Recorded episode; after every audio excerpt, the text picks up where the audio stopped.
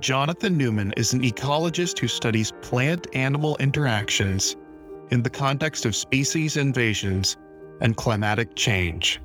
He is the lead author of two books Climate Change Biology, Defending Biodiversity, Environmental Science and Ethics, and co author of Grasslands and Climate Change.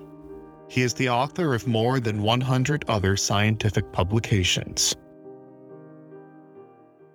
Professor Jonathan A. Newman, welcome to the One Planet podcast. Thanks, Maya. Thanks for having me. So, you really have a wide area of focus conservation, climate change, grasslands, environmental ethics, plant fungal interactions. Could you just walk us through what drew you to ecology and your main areas of research and how this work differs from your leadership roles, first as founding director of the School of Environmental Science at University of Guelph, and now as the vice president of research at Wilfrid Laurier University. Sure. I think I started as a fairly uninspired undergraduate. I attended at least some of my classes. I muddled my way through the first few years, but I wasn't particularly excited about anything. I didn't know what I wanted to do or wanted to be. And then in my third year, I just took a course in behavioral ecology that completely excited me. And I wound up working in the faculty member who taught that course. I wound up working in his lab as a student over the summer. And then he supervised a bunch of undergraduate research projects that I did. And that drew me into applying for a PhD under his supervision. So my supervisor was called Tom Caraco at the State University of New York at Albany, which rebranded itself recently to UAlbany. I was initially drawn by the use of mathematical models to predict behavior. I just thought that was completely cool and became very interested in doing that. And I did that through my graduate work. I moved after my graduate work, I moved to do a postdoc in Oxford on basically sheep grazing. I know that sounds a bit odd, but as an ecologist, I was interested in it. Sheep are they're a good large mammal model. They're easy to deal with. You can have lots of replication. And there I really became interested beyond just their grazing behavior, but I became interested in how that affects the plant community. Before that, I never worked on plants. I never even took a botany course. So, in many ways, I'm a fairly poor plant biologist, but I know what I know around the, the species I study. And that's got me into grasslands. It got me into plant community ecology. And a lot of plant community ecology also deals with invasive species. It's a major problem in grass conservation. And of course, many of the species of plants I was working on grazing animals are themselves invasive species. They're not native to North America, for example, but they're all over the place because they were introduced for agriculture and for turf grass. Climate change came at the very end of my postdoc. I wasn't even in, particularly interested in climate change. It was not, if you'll pardon the pun, it was not the hot topic that it is today. In the early 90s, it was somewhat of a fringe topic. A few ecologists were working on some questions around it. And my colleagues wanted to go after a climate change in grasslands and they wanted me to participate, which I, I said I didn't care that much about the subject, but I like my friends. I wanted to be a part of that project. So we, I started doing a lot of reading. We wrote the grant proposal. It was not successful, the grant proposal. And then I moved to the US for a faculty position. And I'm the only one who continued to work on climate change out of that entire out of that entire episode. And so I have been, and that that system that we proposed the grant on is a big part of my research program. It's this interaction between plants, grasses in this case, and fungus that lives entirely inside the grass. It has no external life. It doesn't produce spores that persist in the environment and it's, it, it's biologically it's very interesting because it's transmitted from mother to daughter. So it's called vertical transmission. Uh, you can put two plants next to each other. One is infected with the fungus one isn't and it'll never cross because it doesn't spread that way. It spreads only through vertical transmission. And vertical transmission is interesting evolutionarily because it's like an inherited trait. Like so if the fungus was detrimental to the host you would expect to just see it lost from the population because it's just like having a deleterious gene that that causes you to have some kind of malady. Eventually, that would get selected out. So it, it's an example that um, evolutionarily, we would say this is a mutualism. The fungus helps protect the grass, and the grass provides a home and nutrients to the fungus. And they these infected plants actually do better than uninfected plants in many kinds of measurements. So even though it looks Maya like I work on all these weird things that are not connected to each other, there actually is a thread through my career. There is some coherence to it. But once you start working on invasive species or climate change, it's not uncommon to get asked to do things that are not really in your core research program. They're just research collaborations that somebody needs your help on or your expertise to apply to a different problem. So I've done my fair share of those as well, but they're always in that grasslands, climate change, invasive species. And when I say grasslands, I really mean temperate grasslands. I'm not talking about like the savannas of Africa or something like that. I mean, the grasslands we would find in, in North America or Europe or some places in Asia. And then from this research capacity, it's a, a, different hat again. And I think being broad, well, I'm broad too. So I think that's great because it's good to know one particular area, but it's also uh, particularly very important to be interdisciplinary and to see how it all works together. So you've also had a number of leadership roles.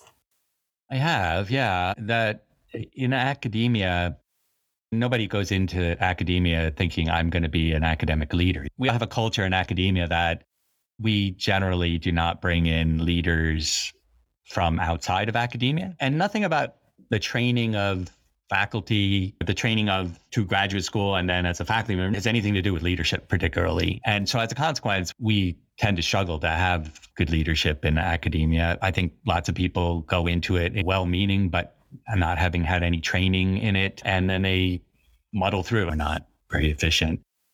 In my case, I had a strange other background that actually started before I went to university. I was a soldier in the American Army Reserve. And and I filed as an Army reservist all the way through to the early 2000s. I think I retired in 2005. But much of that was as an officer. So I had a lot of leadership training. I, my field as an officer was logistics. So actually makes you pretty good at managing things as well as people. And I did just my colleagues, it was time to change chairs. We come to an end of a, a uh, term for a chair. My colleagues asked me if I would stand, my name forward to be the chair of the department, which I did. And then my department merged with another department and we formed a school. My department at the time was environmental biology.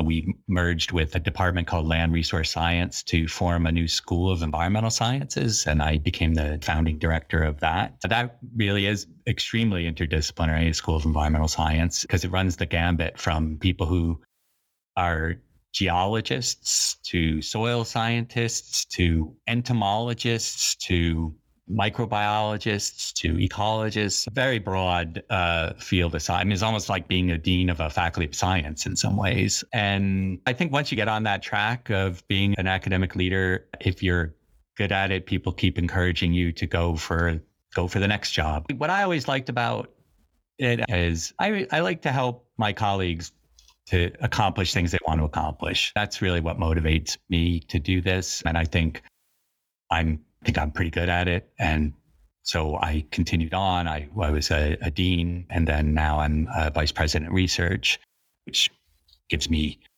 kind of some level of responsibility over all the research that happens at the university, not just in my discipline. And there are some interesting partnerships with the government of the Northwest Territories and also with some corporations, some businesses?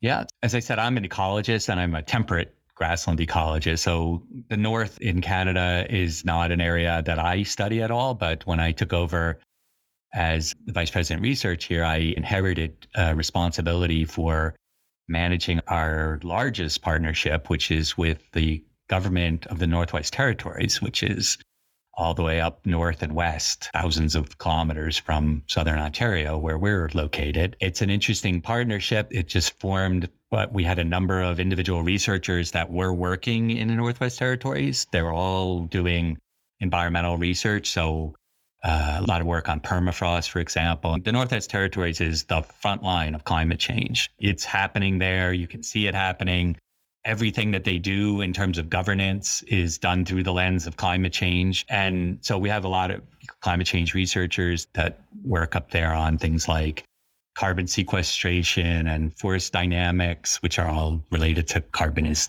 the currency of climate change. And those individual projects just were rolling along and Canada has an interesting uh, granting program here called the Canada Foundation for Innovation. They basically fund infrastructure and they have an interesting formula where you apply to them, but they only give you 40% of what you need. You're supposed to get the other 40% from your province and 20% from somewhere else. We wrote a grant to build a building for cold regions and water science. And we got the money, but then Ontario said they didn't want to fund their part of it. So we actually asked the government of the Northwest Territories if they would kick in. And, you know, we showed them all the work we do with them and how this would benefit them. And they agreed. And that was the impetus of signing a 10 year agreement, which we just renewed in 2019 for another 10 years. So, re- what really started in environment and natural resources is now spreading to things like education, social work, northern history, for example. These are all areas we're exploring and forming new research partnerships, and not just with the government. Now that we're there, we're busy forming partnerships with non governmental organizations. We're also talking with some of the indigenous governments in the region about research partnerships. So we're really spreading out our activities in the North. And we've been growing steadily for 12 years of the agreement now, or 13 years of the agreement, but starting from a base already. So we have a lot of activity there. And I guess it's interesting why Laurier, where as I said, we're located thousands of kilometers away from Yellowknife, the capital of the Northwest Territories. There are other universities that are around. So it's an odd partnership why us, but it works well because we're both looking for partnerships. We both have similar interests, similar research interests and needs, and it seems to just work. And that seems to work well. So I think it's going to go on for years to come. And we may end up having a campus in the north. we already have offices there. I have uh, staff that are permanently located in Yellowknife, and we have a faculty member who we, was just starting in July. She will actually be physically based in Yellowknife uh, for most of the year. Well, it's interesting that it stretches across Canada. I, I, want to go to into your book. You're the co-author of Defending Biodiversity, Environmental Science and Ethics. I didn't even realize that the science of defending biodiversity was fuzzy in areas. what kind of conversations do you have with environmentalists, biologists, wildlife managers, and how could we more effectively be communicating the science and integrating that with ethics and philosophy? I started teaching. I was not even trained as a conservation biologist. I was trained as an ecologist. And at that time, conservation and ecology were really different fields. It's not so much true anymore now. When you go to ecological society conferences, you will see lots of sections that are just dedicated to conservation biology. So boundary is gone now, I think. But because I was trained as an ecologist, I never really studied conservation biology. But in my first faculty position, I ended up teaching it. It's not uncommon. Here, teach this kind of thing and you go, okay, I better learn it. I think we're trained as scientists. And I don't want to say that ethics is not part of science. It clearly is, but it, we're not particularly trained to think about ethics as scientists. And certainly not in the days when I went to university. Now, I hope we do a better job of doing that. It's not an area you can just dabble in without a background. You can, but you you get it wrong. And scientists do all the time, even when we're talking about philosophy of science, which is another discipline in philosophy. We regularly just cherry pick philosophers who've said something that supports our position and we take that as fact when in fact when you dig into the field of philosophy, you find out that's not fact at all. There may be a very highly contested idea. So we're not very intelligent consumers of ethics or philosophy, I would just say on the whole. And I didn't think about it at all when I was teaching, really. The textbooks would have a chapter on at the beginning on why should we want to conserve biodiversity. And because I wanted to conserve biodiversity, I never even questioned it. It was like, oh, of course we want to do it. It's uh it's just like a selection bias. I unconsciously just take on board all these ideas because they support the view that I already have. I never really questioned them intellectually at all. In early 2000s, I think 2001, I uh, participated in something that was described as a bioethics institute. It was basically a week long boot camp taught by a bunch of philosophers primarily animal philosophers and environmental philosophers, for faculty members in the life sciences so that we would be able to teach some ethics in our courses. Their idea being if the only place that science students, biology students get exposed to ethics is in the philosophy department, then they don't think of it as being a part of their discipline. Whereas if their own faculty that are teaching them their discipline are also integrating ethics, then the idea would be they start to realize, oh, wait, this is important to my discipline and I need to know this stuff. So that stimulated my thinking and actually made me then start to question all my foundational premises for this. And over the years, I engaged in lots of conversations with biologists, conservation biologists, environmentalists, et cetera. And I found myself having the same conversations over and over again and at a very superficial level. I like to describe it like this. I'm not sure the analogy will play with everybody, but if you've ever seen chess played by high level people, the beginning of a chess match is almost choreographed because there are a whole bunch of well known opening moves, sometimes called gambits. And there's a famous one, for example, called the King's Gambit. And just that when the white player moves the pawn in front of the king two spaces, there are five different ways you can respond to that, and they all commit you to different defenses. It's I would say it's similar in describing environmental ethics is that if we just focus on biodiversity for a minute, there are about seven or eight opening moves that people make in this argument about why should we conserve biodiversity.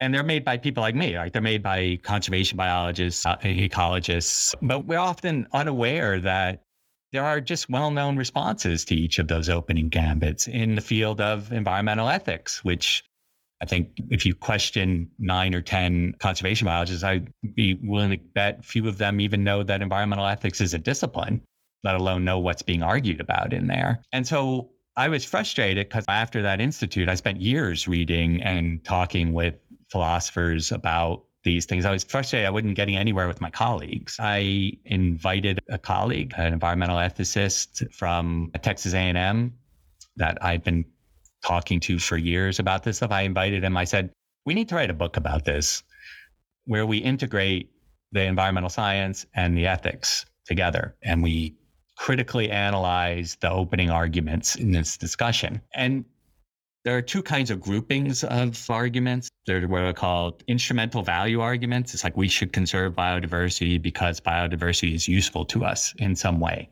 That's the instrumental part of it the foundation of whether those are good arguments or not is the science. What does the data actually say about these arguments? So, for example, we should conserve biodiversity because we may need it as a source of food, fiber, and medicines. Okay, what's the evidence that we do need biodiversity for that? And on the other side, there are these things called intrinsic value arguments, and that is we should conserve biodiversity not because it's useful to us, but because it should exist in its own right.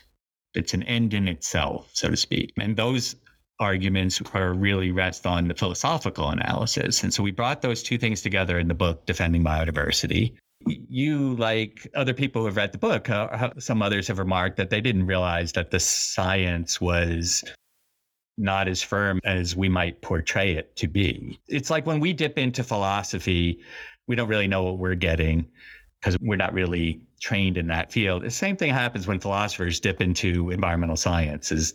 They also grab things that they're taking for granted that there isn't some counter argument going on in a discipline. It's just very hard to be interdisciplinary. It's hard to know more than one discipline and to integrate them yourself. So the philosophers tend to be really surprised about that the science isn't as firm the scientists aren't surprised by it. We argue, we can argue about the interpretation of particular strengths of evidence that's being, but at the end of the day, I think many environmental scientists will admit the weaknesses in, in our work. Our work doesn't provide absolute answers. It's not, environmental systems are just inherently complex and noisy. We would use a word we use just to mean that they're very variable. And it's hard to provide really strong evidence for some of these questions. That's not to say we don't know anything. We know lots of stuff. It's just that scientists understand the uncertainty baggage that comes along with their evidence, but they don't always talk about it. They, they know it's there. If you question them, they'll absolutely, but they won't necessarily talk about that. And I think particularly, you know, people who are not reading the actual academic literature, getting this from the media. I don't want to paint all people in the media with the same brush, but they're not looking for answers that are uncertain. They're looking for black and white answers when they ask you these questions. And so the uncertainty gets lost in the discussion and people just assume that the science is it's fact. We know this for a fact and we don't know it for a fact.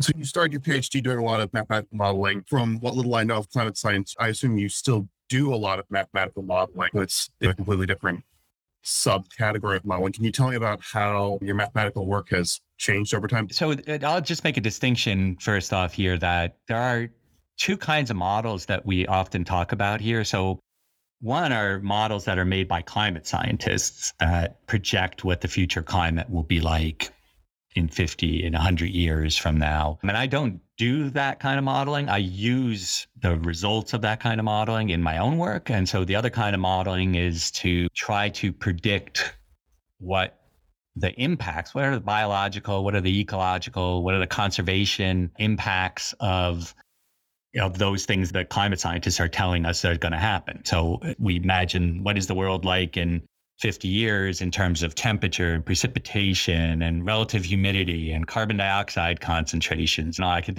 there's a whole bunch of different variables we're interested in. But if we look at what will those look like in 50 years, which we're getting from the climate scientists, we use models to try to say, okay, what would the impact of that be? And we use models because trying to do that experimentally is logistically impossible. We do, I do experiments on climate change, but we're doing research like we're nibbling away at it because what you really need to do is you need to be able to vary experimentally all those variables that I just said and test with replicates the effect of those variables. But manipulating those variables is very difficult to do. So take, for example, I want to study the impact of rising temperature.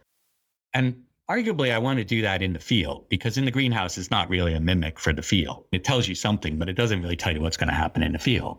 Just imagine you're a grassland ecologist, you're working out in, in a grassland in southern Ontario. How do you actually increase the temperature in your experimental plots? you can do it. It's very difficult. It's very expensive to do. And then if you want to add in other variables, now you need even more replicates. And it just logistically and financially becomes impossible to really experimentally test the whole suite of variables you need to talk about climate change impacts. And so what we do is we use all these little individual experiments as ways of estimating parameters that go into mathematical models. And we use the models to try to integrate all of those different variables together. I started off as a graduate student modeling animal behavior. I was interested in foraging behavior. You can believe it or not, my experimental work was actually on squirrels, gray squirrels. And I was busy trying to write mathematical models of this behavior. I also wrote a model of sexual cannibalism in spiders. That's also foraging behavior in a way. And then I moved from that to doing more kind of what you might call traditional ecological models, population dynamics models, and now something we call species distribution models, which is trying to say, okay, if we model where do you find this species on the landscape under current climate? And then you take the relationship between the current climate and their presence or absence and you then say, okay, now here's where the climate will be in 50 years.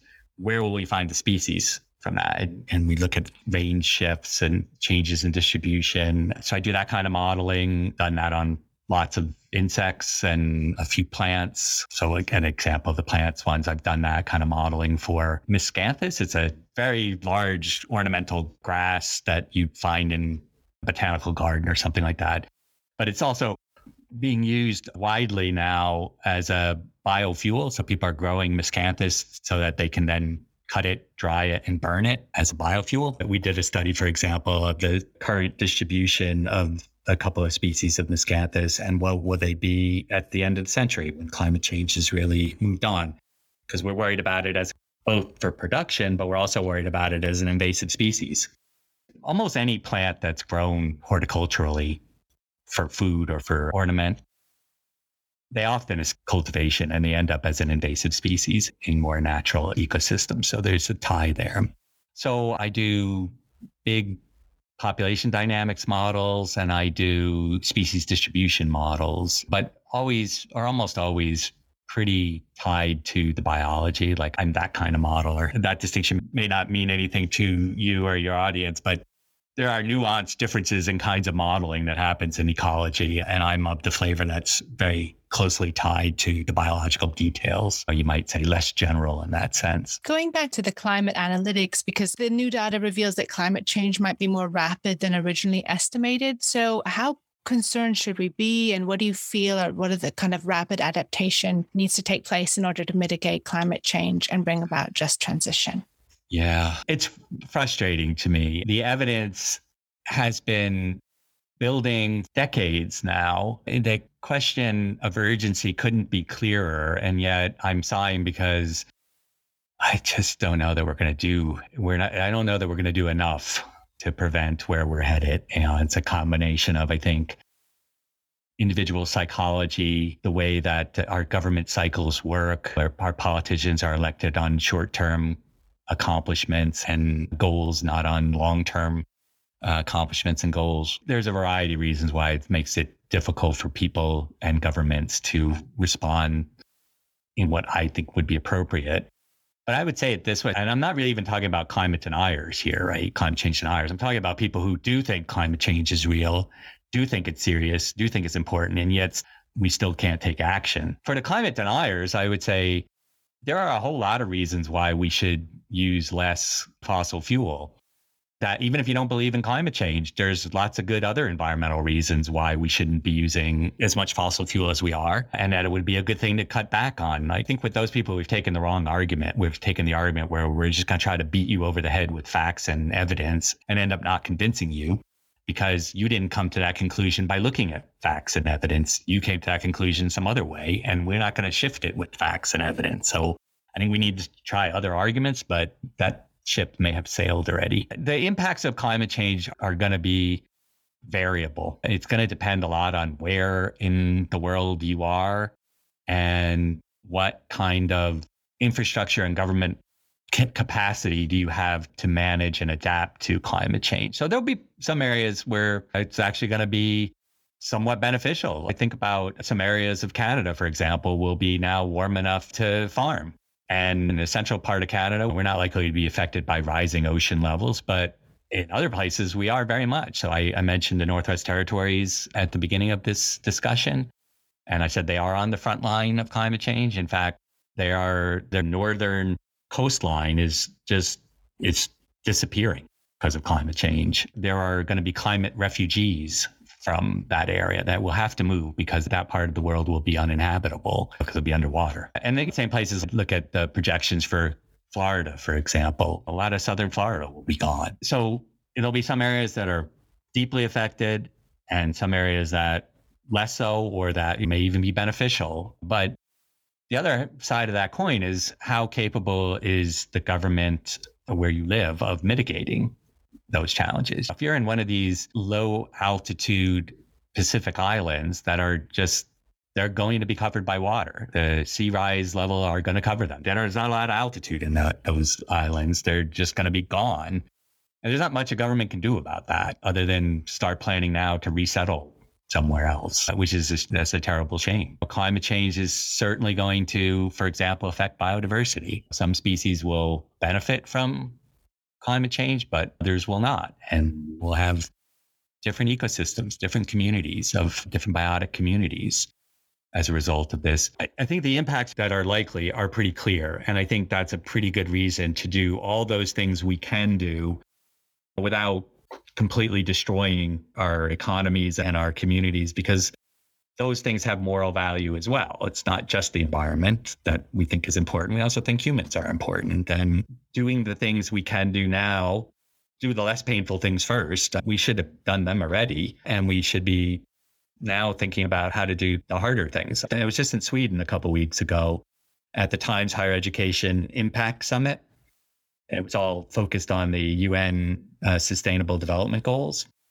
And they kept reminding us we have eight years to cut our emissions, our carbon emissions by 40%. That's the UN sustainability goal. I see almost no way that we're going to do that in eight years. And that's a shame. Because we've been being told we need to do this for 20 years, 30 years at this point. And now we probably have left it too late, I think. I'm sorry to be a downer here. I'm not very optimistic about our willingness to do something about this, our collective will.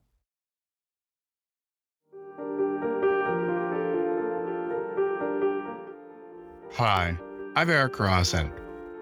What do you do when even someone like Professor Jonathan Newman, a man who is on top of climate change research, someone who knows what's going on, can do nothing but sigh?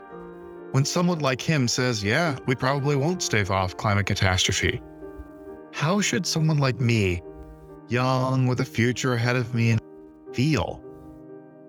I think most people my age feel a mix of anger and despair anger that things got this bad, and despair that it's going to get worse. It's one thing to say that we can all make a difference, but what do you do when the sole deciding vote in the American Senate refuses to pursue any energy policy that isn't all of the above because he makes too much money off of his coal investments? What do you do when the head of responsible investing at HSBC says offhandedly, Who cares if Miami is underwater? More and more, I'm starting to realize that there's a very powerful contingent of people who either don't believe in climate change or think that as long as it doesn't harm them, it doesn't matter. And these are people you or I can't reduce the power of in any measurable way. They're just going to sit there, blocking the path of progress as long as they can. So I'm angry. Meanwhile, India's going through another record breaking heat wave where it's over 110 degrees in the shade. Air conditioning is needed to survive, India's power grid is mostly coal, and so emissions will rise in the next heat wave, like the ones now growing in Europe and Texas, which had to shut down six power plants just in the last month, will get worse. The California mega drought seems to be a new normal, Lake Mead doomed to be nothing more than a puddle in the desert. As Professor Newman noted, island governments in the Pacific now have no choice but to arrange evacuation plans for their people because where they live will be underwater in decades. For most of humanity, living in the tropics means climate change will make life immeasurably more miserable. Even those who live in the global north will lose cities to the sea and grain belts to the heat.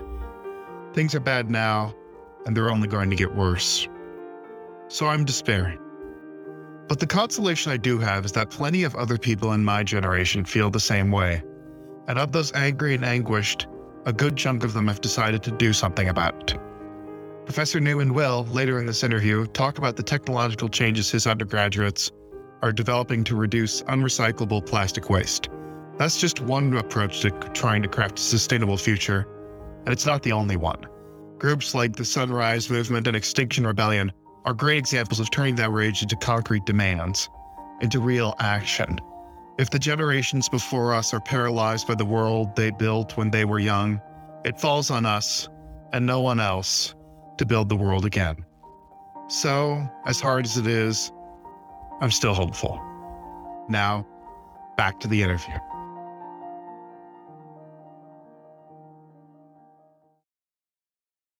It's not great. I do want to ask more specifically about how climate change affects your field of study in grassland. Why are they important? What's threatening them? And what specifically can we do to preserve those areas of the world? We can certainly talk about grasslands, but I just uh, it it should go without saying that grasslands are not the only ecosystem that are threatened by climate change. I got into that because that's what I was studying. I was studying grassland ecology, so it made sense for me to study this. Grasslands are major biome, we call it, it's a biotic ecosystem. And grasslands are a major biome of the world. They cover a vast area of our land surface. They're important economically. In many places, they're used for grazing animals. They're important socially, culturally. They're important ecologically as stores of carbon, for example. You think of forests usually when you think about carbon storage, carbon sequestration, because you're thinking about this big chunk of wood, which is made of carbon. And it's true, forests are good carbon sinks, but grasslands are also very good carbon sinks, but it, all the carbon is below ground. So they have very carbon rich um, soils. And so they're important in that sense. And they are threatened by a number of things. Climate change is only one of them. They're also threatened, for example, by human encroachment. We keep plowing over grasslands and building buildings on them. They are threatened by our fire suppression. Right. We we tend to control fires in lots of places of the world because we don't want our houses to burn or people to get killed or whatever. But Uh, fire is an important part of many grassland ecosystems uh, in keeping them grasslands, actually, because some kinds of grasses are quite fire resistant. They'll burn, but they'll sprout right back up from the roots. And often they are more fire tolerant than trees. So that fire often prevents the conversion of grasslands from grasslands to forested areas, for example. They're affected by our not just human encroachment in the sense of building, but in the sense of things like roads, fences. These are things that form barriers to the natural ecology of a grassland. Soil erosion can be a huge problem in places. Compaction, even if we're not plowing over it, we're driving over. Sometimes we're running farm vehicles over these areas that compacts the soil. It threatens the health of the plants and the plant community and they're threatened by climate change, but they're like even the climate change threats are variable depending on where in the world you are. If you've heard anything about the effects of rising CO2 besides the fact that it warms up the atmosphere, you, you might have heard that rising CO2 is good for plants. Good for is a hard thing to define, but as a as a general statement, is not bad. We do use, for example, in greenhouse horticulture or greenhouse agriculture, where we're growing things like strawberries and so on. A greenhouse, it, it's not uncommon for farmers to flood the greenhouse with carbon dioxide because it makes the plants grow faster and bigger. But that's an overly simplistic story. There's lots more to whether it's good or bad for plants. But one thing it is different for is the effects on two different kinds of grasses. And that depends on how they photosynthesize. So there's these things called cool season grasses and warm season grasses. And the general thinking is that elevated CO2 is beneficial to cool season grasses, but doesn't really have much effect on warm season grasses. And the mix of those kinds of grasses is important to grasslands and, and types of grasslands. So rising CO2 can change the community composition. Changes in rainfall or moisture are big impacts of climate change. And some grasslands require more water more or less precipitation to maintain their integrity. So changing increased droughts or decreased droughts or increased flooding, these are all things that can affect, that can be impacts of climate change and that can definitely impact grassland composition, grassland functioning. Going back to that question about whether we're going to meet our net zero goals, which I agree. Unfortunately, I wish we were further along the line there, but we have to be realistic so that we actually work harder. Now, the smart money is abandoning fossil fuels. Two big questions are coming into focus. How much of the rest of the market will follow the same course? And will enough of the money that's leaving fossil fuels now flow into the technologies and practices needed to diffuse the climate emergency? Do you feel that the technological innovations will save us from an unsustainable future? Or will we be overwhelmed by some of these issues challenging the planet, poverty, inequality, pollution, and resource depletion? Yeah, so that's a great question, Maya. In another part of my portfolio as vice president research is innovation and entrepreneurship falls under my portfolio. And the big idea these days in innovation and entrepreneurship is purpose led organizations. And these are it's business for good. We want to do better for people and for the environment. And this is more than just saying, well, as part of our corporate social responsibility, we'll support an environmental group or something like that. That's, that's not really what we're talking about here. It's forming businesses that are going to make money. There are commercial enterprises, but that they're doing something good in, in this case for the environment. I'll give you uh, an example. We have a company that has formed out of our undergraduates here at Wilfrid Laurier called Earth Suds. And they are, you, can think of it as a small thing, but they're tackling the massive amount of plastic waste that goes into landfills. Um, because oddly, most people don't know this, but lots of the stuff you put in your recycling bin doesn't actually get recycled. It's either too small or in the case that they're tackling, it's often they're not clean. So these are things like shampoo bottles. You think about all the hotels you go to and there's all those little bottles of plastic.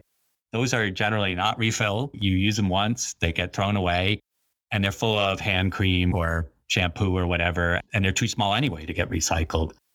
So this company created a package free product. So they're, they're little cubes of soap and lotion and things like that. And you put them in your hand with a little bit of water, you crush them, you lather them up, and you can use it just like regular shampoo. And there's no packaging that goes with it. That's a small example. There's lots of that kind of innovation going on. Is it going to save us and make a more sustainable future. I don't know if it's going to save us from climate change. I never know, right? There could be somebody's out there working on some really fantastic technology. And I would not underestimate human ingenuity, but I don't see it as a technological savior without cutting our fossil fuel emissions. We have to do that. I might have sound depressing about climate change. There, I don't want to underplay the impacts that climate change is likely to have, but it's also likely not to stop life on Earth. If we can't stop climate change, we're going to have to learn to live with it. And technology is key to, to our ability to do that. There's seven and a half billion people on Earth. That's a lot of environmental impact that needs to be managed and mitigated if we're going to have a sustainable environment to leave to our children and our grandchildren. But this, it's funny you talk about technology not being the only solution. And that's something I think a lot of people are starting to realize that tackling climate change and figuring out what a post climate change society, or not post, but like during climate change society is going to look like is going to be a very interdisciplinary thing. And not to put too fine a point on it, but you were, before you really committed to biology, something of an English major. I was, yeah. Yeah. And it's something of a lapsed English major myself, but still a humanities guy.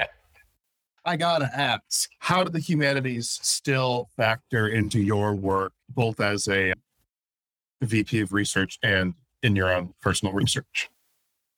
That's a great question, Eric. I'll just tell you, I started, I said I was an uninspired undergraduate when I started. So the reason I also uh, uh, was dabbling as an English major was my girlfriend was an English major.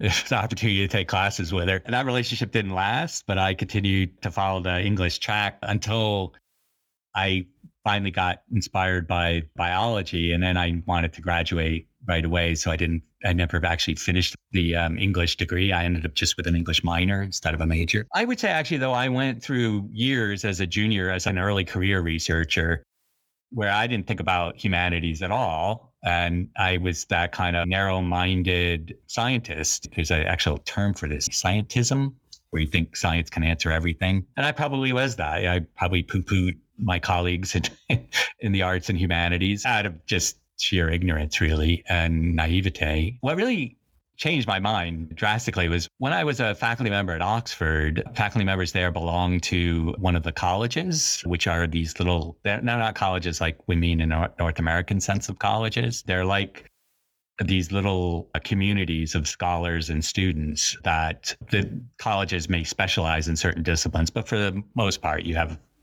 people from all disciplines in there. And I would just have lunch with these people every day in a way that you don't have it. Like in a North American, you're in a department that's full of people that study the same thing you do.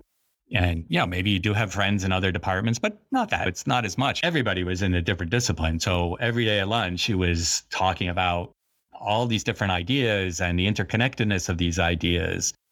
And then my exposure that I described earlier to environmental ethics really reinforced for me that science can answer some things, but it doesn't answer everything. And it, the arts and humanities are crucial to our future in the same way that I would say science is. I know that maybe that's not popular uh, right now, where everybody's, the politicians are all arguing that we're just creating very expensive baristas or things like that. And I just think they're completely wrong. The humanities is essential for us to understand ourselves. What is it to be human? What do we owe to each other? And it, it writ large, the humanities are critical like that. I think for uh, environmental science, the environmental humanities is also critical for us to understand, contextualize, and apply the kinds of things we're doing in science. When I taught environmental science as as the director of that the school, I taught introduction to environmental science. I said it's a really tough thing to teach because environmental science isn't actually a discipline. It's a collection of disciplines that use to apply to answer questions in the, about the environment. So you can't just answer an environmental question using science. You need economics. You need history. You need philosophy. You, you need sociology. I, I could keep going. These are critical parts to actually coming up with a solution that will work and implementing that solution. Science alone cannot do that.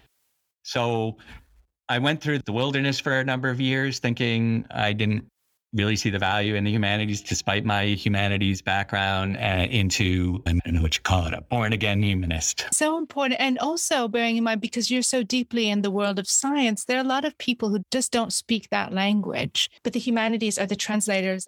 Uh, the art is i didn't mention the art but we started when i started the School of Environmental Sciences, we started an artist in residence program, which I believe is still going. Every few years, they advertise for a new artist in residence, and the artist gets inspiration about the environmental science being done, and the scientists get exposure to the aesthetic aspects of their work and to how that's viewed by people outside of the discipline, for example. So I think it was a win win situation, and I'm very pleased to have had a small part in getting that started.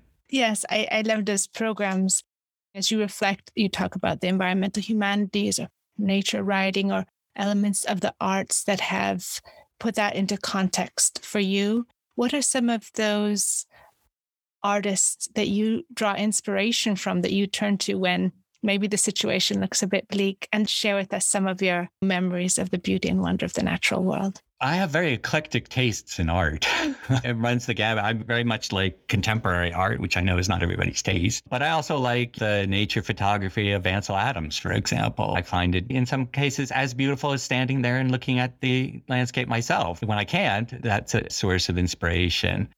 I have a, a, research associate, Dr. Heather Hager, works with me in my lab. Heather on the side is an art quilter. She makes art quilts that are not quilts you put on your bed or whatever. And she's inspired by her science. So I actually own one of her pieces, which is the DNA coding of a section of the gene of the fungus that I work on. And she's turned that into colors. But I think I find that the art influenced by nature and science is often attractive to me, and art that is about nature, so like the Ansel Adams kind of stuff, that's not inspired by it, is taking nature as its subject. I find both kinds of art inspiring, and I'm not sure if they make me happy, as you said, but they cause me to think, and I think that's a good thing. Well, you've certainly caused us to think, and we really uh, appreciate the, the work that you do both within your own discipline and drawing in all these other disciplines to make us think about the most important issues of our time. So, thank you, Professor Jonathan Newman, for your work that helps us realize that we have a shared destiny and a shared responsibility to save the planet. Thank you for your contribution that helps free us from the uncertainty and explore the ethical and philosophical dimensions of environmentalism and climate change. We all live on one planet we call home. Thank you for adding your voice to One Planet Podcast. One Planet podcast is supported by the Jan Michalski Foundation.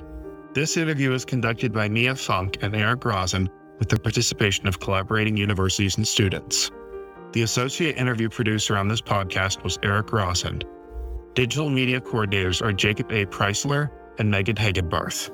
Theme music is written and performed by Juan Sanchez. We hope you've enjoyed this program. If you would like to get involved in One Planet Podcast and be part of the climate change solution, just drop us a line at team at oneplanetpodcast.org. Thank you for listening.